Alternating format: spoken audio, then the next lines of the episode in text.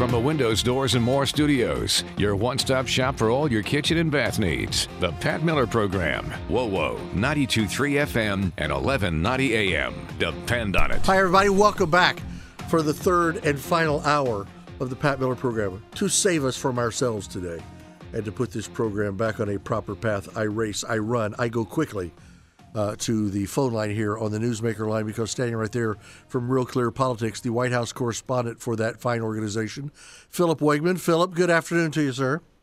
Good afternoon. How's it going, Pat? Uh, there's a loaded question. Well, well, how's it going? We'll tackle that maybe in about an hour when I'm off the air. if you still want to know the answer, no, things are fine. Uh, you're doing well there. Now, I know that you were. Were you? Was the briefing that you were going to? Were you at the White House briefing today?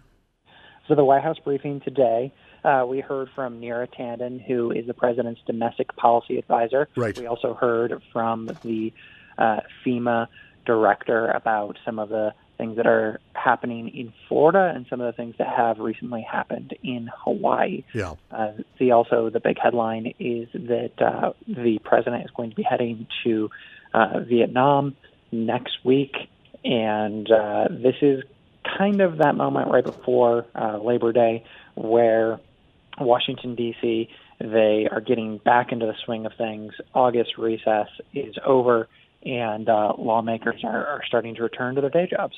Yeah, and it's it's a time when you know it, it's so odd to see those that have things to do with foreign policy or large domestic policy when they start chiseling away or they start putting their platform together because they're really not even thinking about how it's going to affect people that are part of that platform, the people that get that kind of benefit or that rely on that kind of information from the government to run their business. But what they're doing is they're actually positioning themselves um, so that they're in better position to face debate questioners and things like that so they can have a heads up.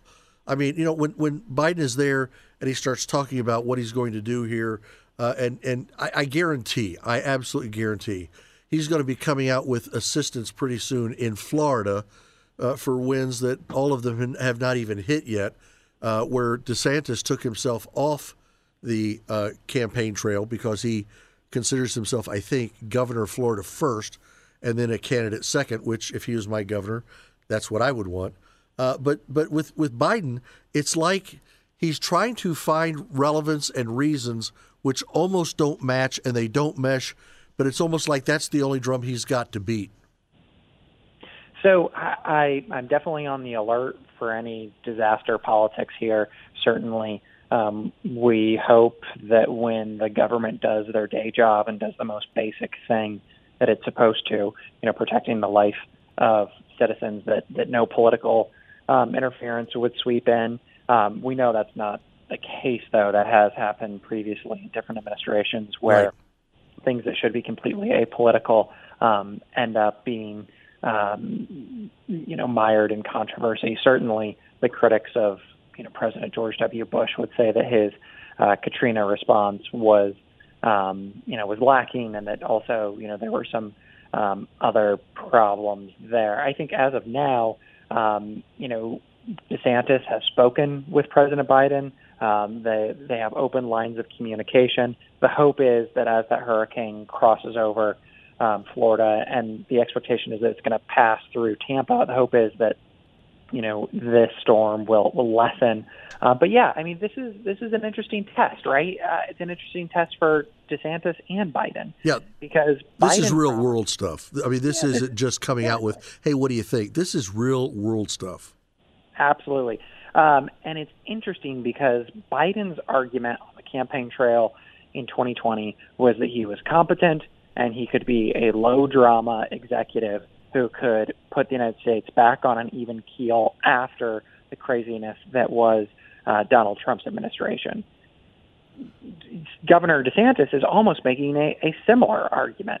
Um, and certainly his rise to popularity uh, during COVID and during all of these different controversies that occurred in the state of Florida was that he was the competent governor who could get things done. And yes, he shared a lot of the politics of Donald Trump, but he could actually execute on his ideas. Well, lo and behold, you have a natural disaster. Um, this is a you know good opportunity for people to put up and shut up right. and put politics out of their mind. But voters are going to be watching very very closely. Did this guy actually deliver on um, his obligations? And I think that voters in the aftermath of this uh, tragedy, hopefully, you know, everyone is okay but um, you know, they might look at the federal government's response, and then they might also look at the response from uh, the governor of Florida, and it'll be an opportunity for them to evaluate their respective leaders. It looks to me, just in looking at the mechanics of this storm, the way things are going, uh, that in fact Tampa, and then on up into what I, I've always called uh, the inside cusp of of the hand of Florida, uh, up there around you know uh, Cedar Key, Daytona Beach, and some of those other places on the East Coast, and then the way they're affected from the West Coast, just north of Tampa, when you've got that little bit that goes northeast and then it goes back to, to northwest. It looks like Tampa and that part are the ones that are going to really, really, really get nailed. Um, and the, the thing that I'm looking at tells me six to nine feet roughly in Tampa, eight to 12 feet slightly further up the coast. That is just a lot of water that, that's so much water, and it's it's the sort of stuff that you know we don't have to deal with in Indiana, and certainly voters in Iowa have never experienced. But you know they're paying attention too. Um, we can't deny the fact that crises like this, um, some that are you know um, man-made or, or others that are you know acts of God. Um, again, they're, they're good uh, you know testing opportunities. We saw during the uh, financial crisis one of the moments that stuck in voters' minds was the roundtable discussion that then Senator um, Obama and Senator McCain had at the White House. And Senator Obama, by all accounts, was much more uh, prepared, had much more of a grasp, um, you know, in terms of what the problem was and, and what he wanted to do. And and McCain, meanwhile, um, you know, according to his own advisors at the time, was was kind of befuddled, and he, he wasn't as um, he wasn't as as charismatic or, or telegenic, and you know that that really hurt him. And so, um, obviously, the main thing should be the main thing. You know, keeping uh, the lights on and people safe. Uh, but I, I think that you know people are also going to, in the aftermath, take a closer look at what was done and what also wasn't done, and this could be an opportunity for DeSantis to show his mettle. I think that's right, and the and this should be a reminder to people of Florida. This is not the first time that the governor of Florida has put his big boots on and stepped in to be there. Uh, you know, whether it's a, a, shooting of a gay nightclub or whether it's uh, you know bad acti- activity between people down in Miami or other previous uh, storm surges that we've had in Florida. Uh, DeSantis kind of has shown himself, I think, at least three to four times on a major level. And I think that this comes at a time when it will remind people, oh, yeah, DeSantis is the one that did that for us, and now he's doing it again. I think the more that he does it and he doesn't tell them that he's doing it as if, hey, look what I'm doing, remember this when you go to the polls, but he just does it and let people make the summations in their own mind, I think that's what will make him to have, have a great deal of strength in the coming weeks. Yeah, it's hard to have campaign operatives hang around a candidate when that same candidate has a day job like uh, making certain that people can get to higher ground. So, um, like you say, this might be an opportunity for DeSantis to show he has some leadership rather than just to tell folks, "Oh, remember about that time, right? You know, a year, a year and a half ago when I was so uh, leaderly during the, uh, the COVID crisis." Yeah. Now the next debate comes up what in two weeks? It does, and it's going to be in September. Um, at the Reagan Library in California. Love the Reagan Library. I absolutely love that place. Um, how weird is it? I mean, is the left going crazy because the first one was done by Fox News and this one's being done by Fox Business?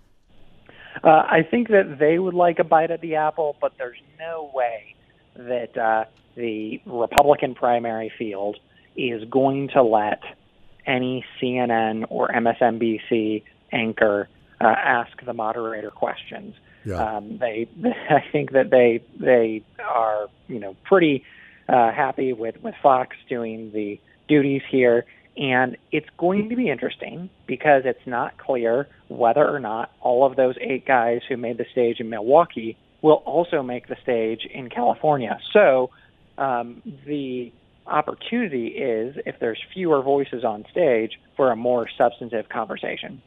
Uh, when you had the the uh, mayor of Miami who did not make the stage, and now he has in fact withdrawn from the campaign, does that make it easier for other people, you know, like the governor of Dakota who's way down the bottom, to now come in and go, yeah, me too. I just, you know, I need I need to get back to being the governor of my people and all that. I mean, because I think it's hard to be the first one to pull out. Mm-hmm. And, and, now Um, the governor of Miami has done that. So if you're looking at the polls right now, um, a lot of the primary debates and activity that's going on currently, yes, these candidates want to build momentum and attract voters and see their numbers increase in the polls. But what they're also doing is they're trying to demonstrate to the donors who are going to be writing big checks to super PACs and other affiliated organizations. Right. They're trying to demonstrate that they have the grit and wherewithal to go the distance.